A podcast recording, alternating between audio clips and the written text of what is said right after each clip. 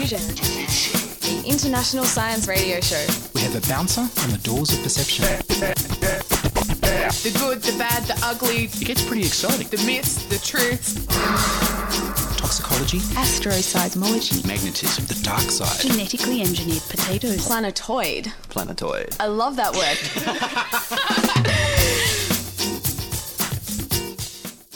Hello and welcome to Diffusion. Sit back and relax while we inject weird and wonderful science directly into your brain. I'm Ian Woolf. This week we have a special Ig Nobel edition where we look at the Ig Nobel Awards given out by the Annals of Improbable Research. But first up, here's the news.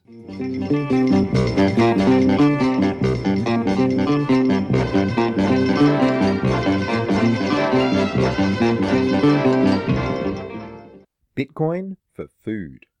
Wired reports that an American homeless and unemployed man is earning Bitcoin and exchanging it for gift cards he can spend on food. He visits a park with free Wi Fi, where he uses a laptop to watch YouTube video ads on Bitcoin Get in exchange for Bitcoins. He gets free electricity from the Pensacola Library. He can earn 40 micro Bitcoins per video he watches, which is about half a US cent. He's only allowed to watch 12 videos a day, so he can earn 6 cents this way. That's a dollar every 17 days of videos, or nearly $2 a month. Basically, he's selling his attention to advertising in return for fractions of a cent. The Wired article says he's making about $100 or 1 Bitcoin per month, but at a cap of 6 cents per day, he's not getting it from Bitcoin Get. He's also doing odd jobs for people and getting paid in Bitcoin instead of cash. He feels it's safer than carrying cash on the street. It's a lot harder for him to be robbed. It's less embarrassing than begging for cash, which would also be illegal in Pensacola. Unlike a bank account, Bitcoin doesn't require you to have a street address or a photo ID. Once he's earned his Bitcoins, he can exchange them for gift cards using an online gift service.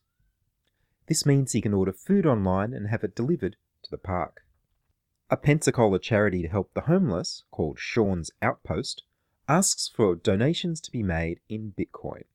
They build houses and make meals for homeless people, employing homeless people in the process. They're also training people to build homes for the homeless. Since accepting Bitcoin donations, the charity has been receiving donations from around the world. You can donate your Bitcoins to seansoutpost.com.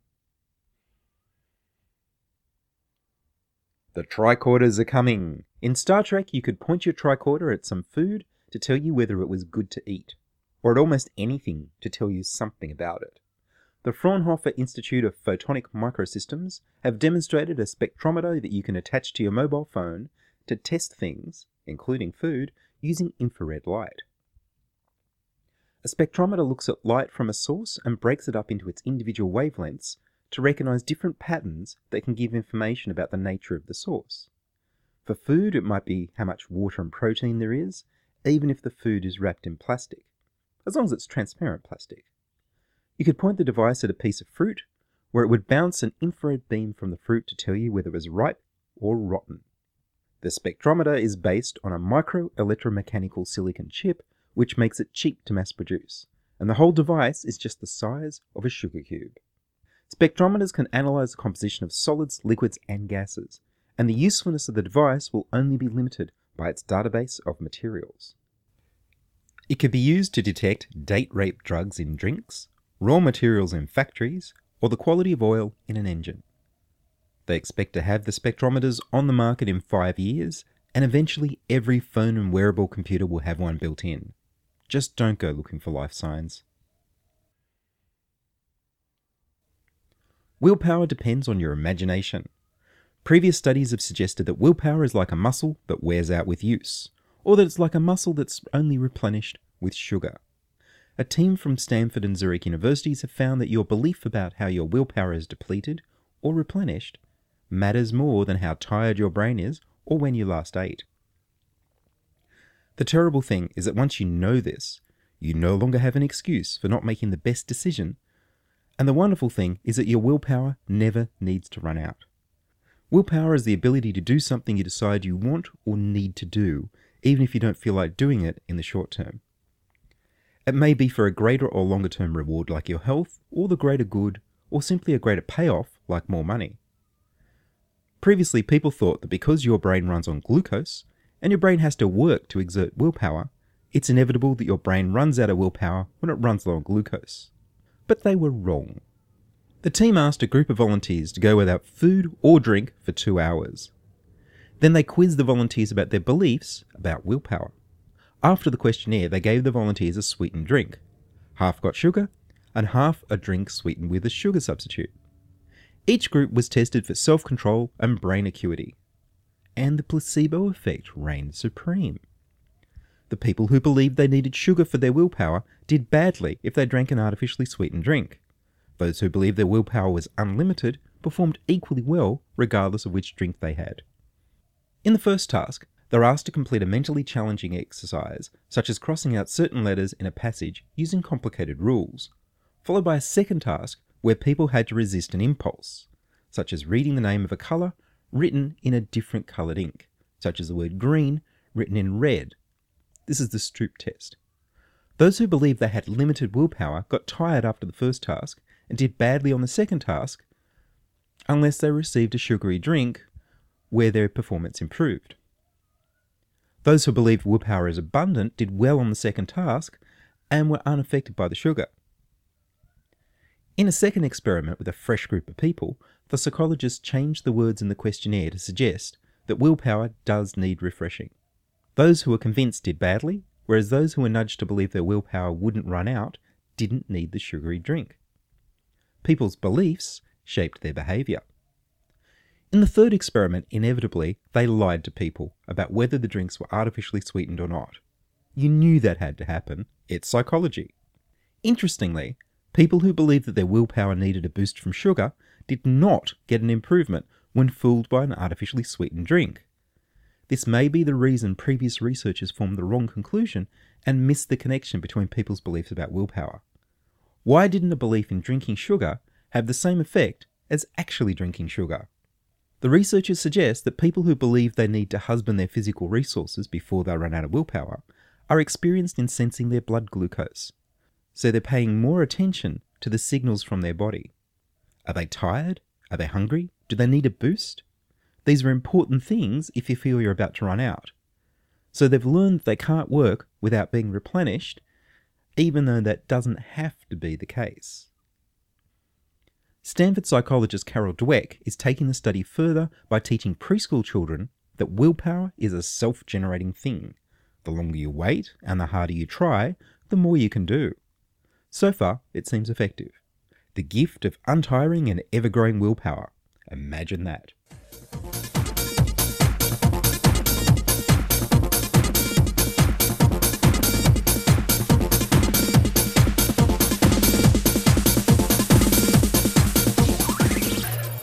You're listening to Diffusion Science Radio. Send emails to science at diffusionradio.com. We're brought to you across Australia on the Community Radio Network and podcast over the internet on www.diffusionradio.com. Next up, this year's Ig Nobel Prizes. Nobel Prizes make you go, ah. Ig Nobels make you go, ha. The Ig Nobel Prizes are awarded each year for discoveries and inventions that first make you laugh and then make you think by the Annals of Improbable Research. The 1999 Ig Nobel Peace Prize went to the inventors of cars with flamethrowers attached that were used to prevent carjacking. The 2005 Ig Nobel Prize for Chemistry was won by the team who proved that swimming in syrup is as quick as swimming in water. Cows with names gave more milk than nameless cows, a discovery that won the 2009 Ig Nobel Prize in Veterinary Medicine. Isaac Asimov once said, the most exciting phrase to hear in science, the one that heralds new discoveries, is not eureka, but that's funny. All right, now let's get it over with. Ladies and gentlemen, the awarding of the 2013 Ig Nobel Prizes. We're giving out 10 prizes. The winners come from many nations. This year's winners have truly earned their prizes. Karen, tell them what they've won. Thank you, Cupcake. This year's winners each get an Ig Nobel Prize. What else? A piece of paper. saying they've won an Ig Nobel Prize. It's signed by several Nobel laureates. Uh-huh. Do they get any money? $10 trillion. $10 $10 trillion? trillion. 10 trillion US dollars? Zimbabwean dollars. A Zimbabwean $10 trillion bill. How nice. Thank you, Karen. Here's this year's awards. The Medicine Prize went to Masateru Uchiyama and his team for assessing the effect of listening to opera on heart transplant patients who are mice. The paper was titled Auditory Stimulation of Opera Music Induced Prolongation of Murine Cardiac Allograft Survival and Maintained Generation of Regulatory CD4 plus CD25 plus cells, and was published in the Journal of Cardiothoracic Surgery. Mice who had heart transplants and were played a CD of La Traviata had their transplants stay healthy for 26 days. Mice who were played a CD of Mozart had their transplants stay healthy for 20 days, and those played Enya, or a pure sound frequency tone, survived only 11 days or less. So listening to opera was more than twice as good as Enya. Not only did the mice listening to opera live longer, mice with heart transplants that included a graft of immune cells from the mice who were opera fans also lived longer. Please welcome Masateru Uchiyama, Xiang Yuan Jin, and Masanori Niimi.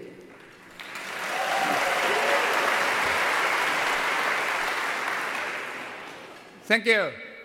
Thank you so much. Tonight is a great honor for us and for all the person who are interested in brain and immune system. Using mouse heart transplantation model into the abdomen, we did show the force of music. A famous opera, La Traviata,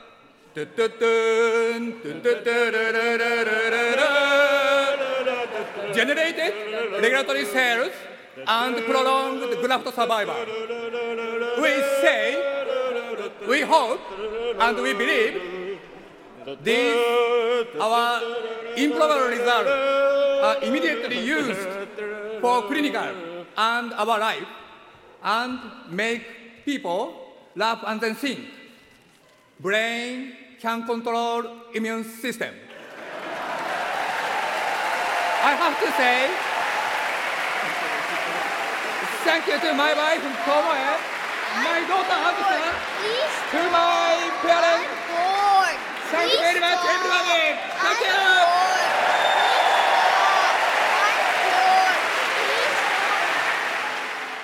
The Psychology Prize went to Laurent Bègue and his team for confirming, by experiment, that people who think they're drunk also think they're attractive. Their paper was titled Beauty is in the Eye of the Beer Holder. People who think they're drunk also think they're attractive, and was published in the British Journal of Psychology. Their first study confirmed, in a bar, that people who drank more alcohol rated themselves as more attractive than before they started drinking, and the more they drank, the more attractive they felt they were. In the second study, the psychologist lied, like good psychologists do. People were given a fake taste test, with half given real alcohol and half a placebo, and with half the drinkers and half the fake drinkers each believing they were drinking real alcohol. They were next asked to give a speech and then rate how attractive, bright, original, and funny they thought they were, while their speech was recorded and rated by 22 independent judges. People who believed they'd drunk alcohol thought they were more wonderful than the people who thought they were drinking soft drink. Ratings from the independent judges showed that the alcohol drinkers were not better than the soft drinkers. The joint prize in biology and astronomy went to Marie Dacke and her team for discovering that when dung beetles get lost, they can navigate their way home by looking at the Milky Way. The paper was titled Dung Beetles Use the Milky Way for Orientation and was published in Current Biology. They actually put the African dung beetles in a planetarium and found that they could navigate in a straight line equally well whether all the stars were visible or only the Milky Way could be seen. But they got lost when it was overcast. This is the first evidence of insects observing the stars, and probably of insects in a planetarium navigating. Please welcome Marie Dacke, Emily Baird, Marcus Byrne, and Eric Warrant. Some people think science is crap. Some people think even our science is crap.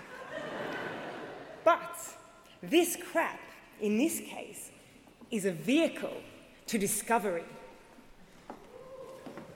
Dung beetles roll balls of poo. Hello! We explore how a sky compass works by watching dung beetles roll balls of poo. And ask how. We ask everyone to raise their eyes from a dung patch to the sky.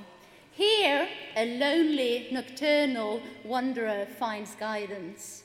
Seen through the eyes of beetles, the African moon and the stars leads the way to their success. Success! Hats on beetles and planetarium shows tell us how all creatures, great and small, avoid getting lost in the dark. The clever compass um, uses the stars, the bright stripe of light in the Milky Way. Milk! South African dung beetles teach us that to do good science, you've got to have balls.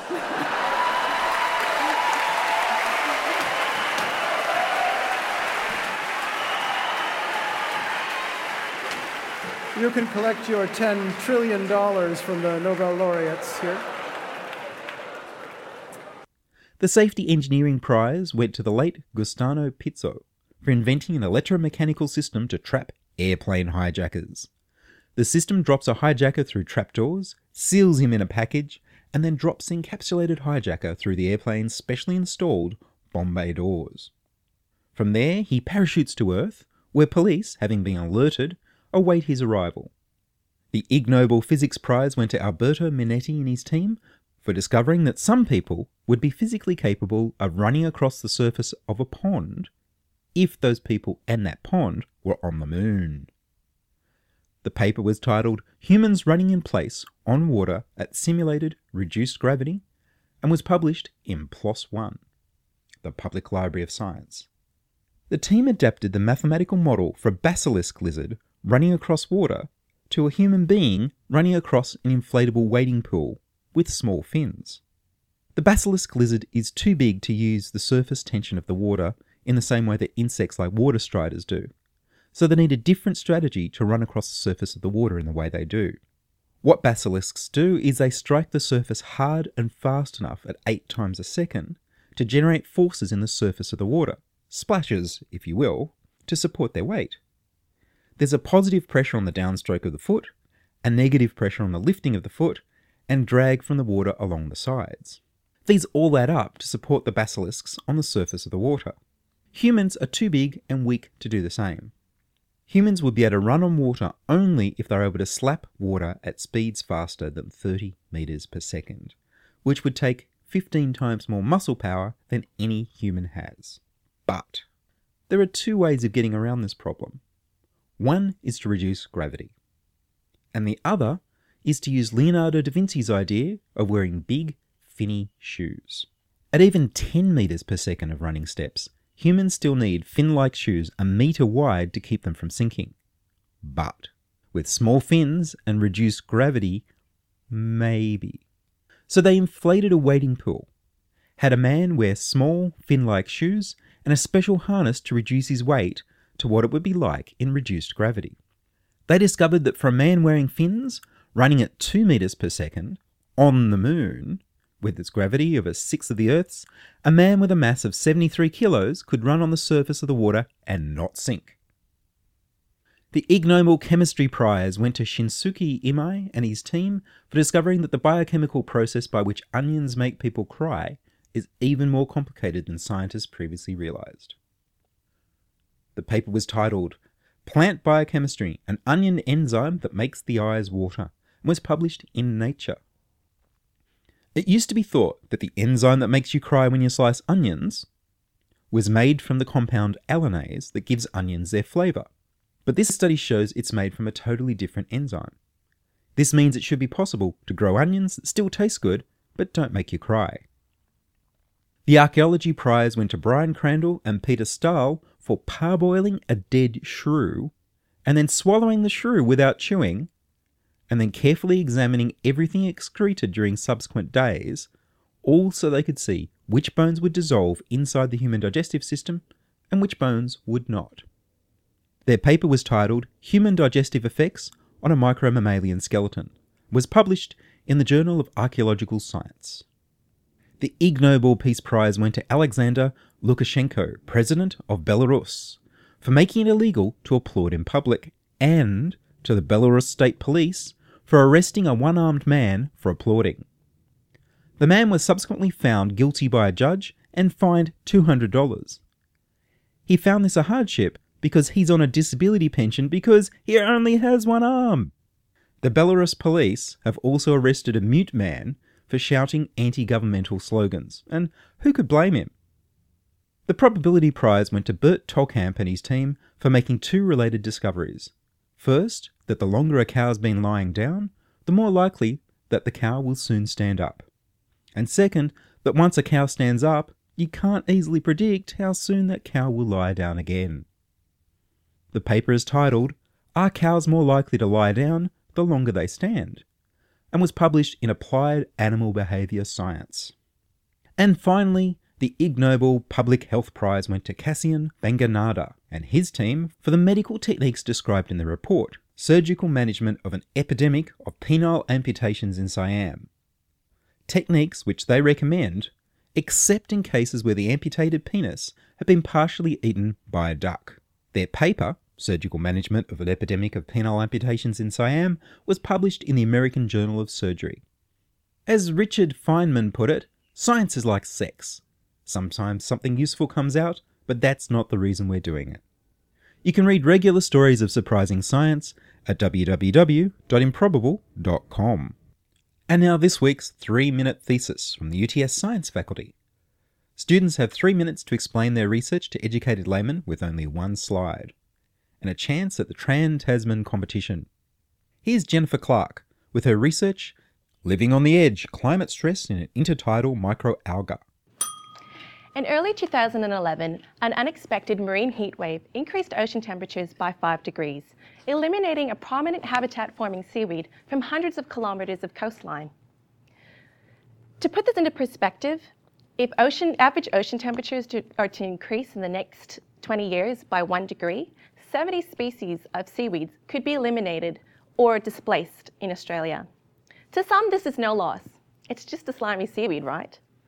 To many organisms, this is a loss of a home, food, refuge from predators, shelter from Australia's sweltering heat, and to many ocean loving Australians like you and I, it's a loss of our beautiful coastlines and its marine biodiversity, as well as trillions of dollars worth of ecosystem services. Australia is unique as it has the most seaweed species in the world. However, global warming is threatening this. Populations of intertidal seaweed, such as this guy, Hormosira banksii, are already living close to their thermal limits, making them particularly vulnerable to global warming. If populations are to persist, there needs to be enough thermally tolerant individuals that are able to pass on their genes to the next generation. Understanding how marine species will respond to climate change is critical for effective management and conservation of biodiversity. However, not much is known about the, how the underlying genetics relates to performance of uh, intertidal seaweed under climate stress. Therefore, my research aims to determine, firstly, how does the underlying genetics uh, relate to the performance of Hormosira banksii populations, or the health, and whether this declines towards the edges of its ranges. So how will I do this? First, by looking at multiple populations of Hormosira banksii and determining the health and reproduction of individuals and um, adults. Um, plants will be subjected to different degrees of environmental stress to determine whether plant shape relates to plant health. Finally, I'll use the molecular markers to determine the relatedness of individuals. The more related indiv- the population is, the more chance that their offspring will be inbred and will perform poorly. So far, results have shown that plant shape and position on the shore actually help relieve the thermal stress relieve thermal stress and water loss. My project will be significant because it'll identify hormosira populations that are already stressed and poor health. And this will also aid managers to effectively plan areas to conserve. This way, we can retain our coastlines and ecosystems for future uh, generations. Thank you.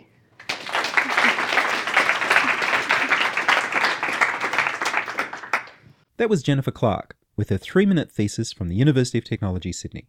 You can find out more about the three minute thesis competition at www.3minutethesis.org. Gee, you're still allowed to talk about climate change in Australia? I guess it's okay why the government's not listening anyway. And that's all from us this week on Diffusion. Would you like to join us? We need more people contributing stories to Diffusion.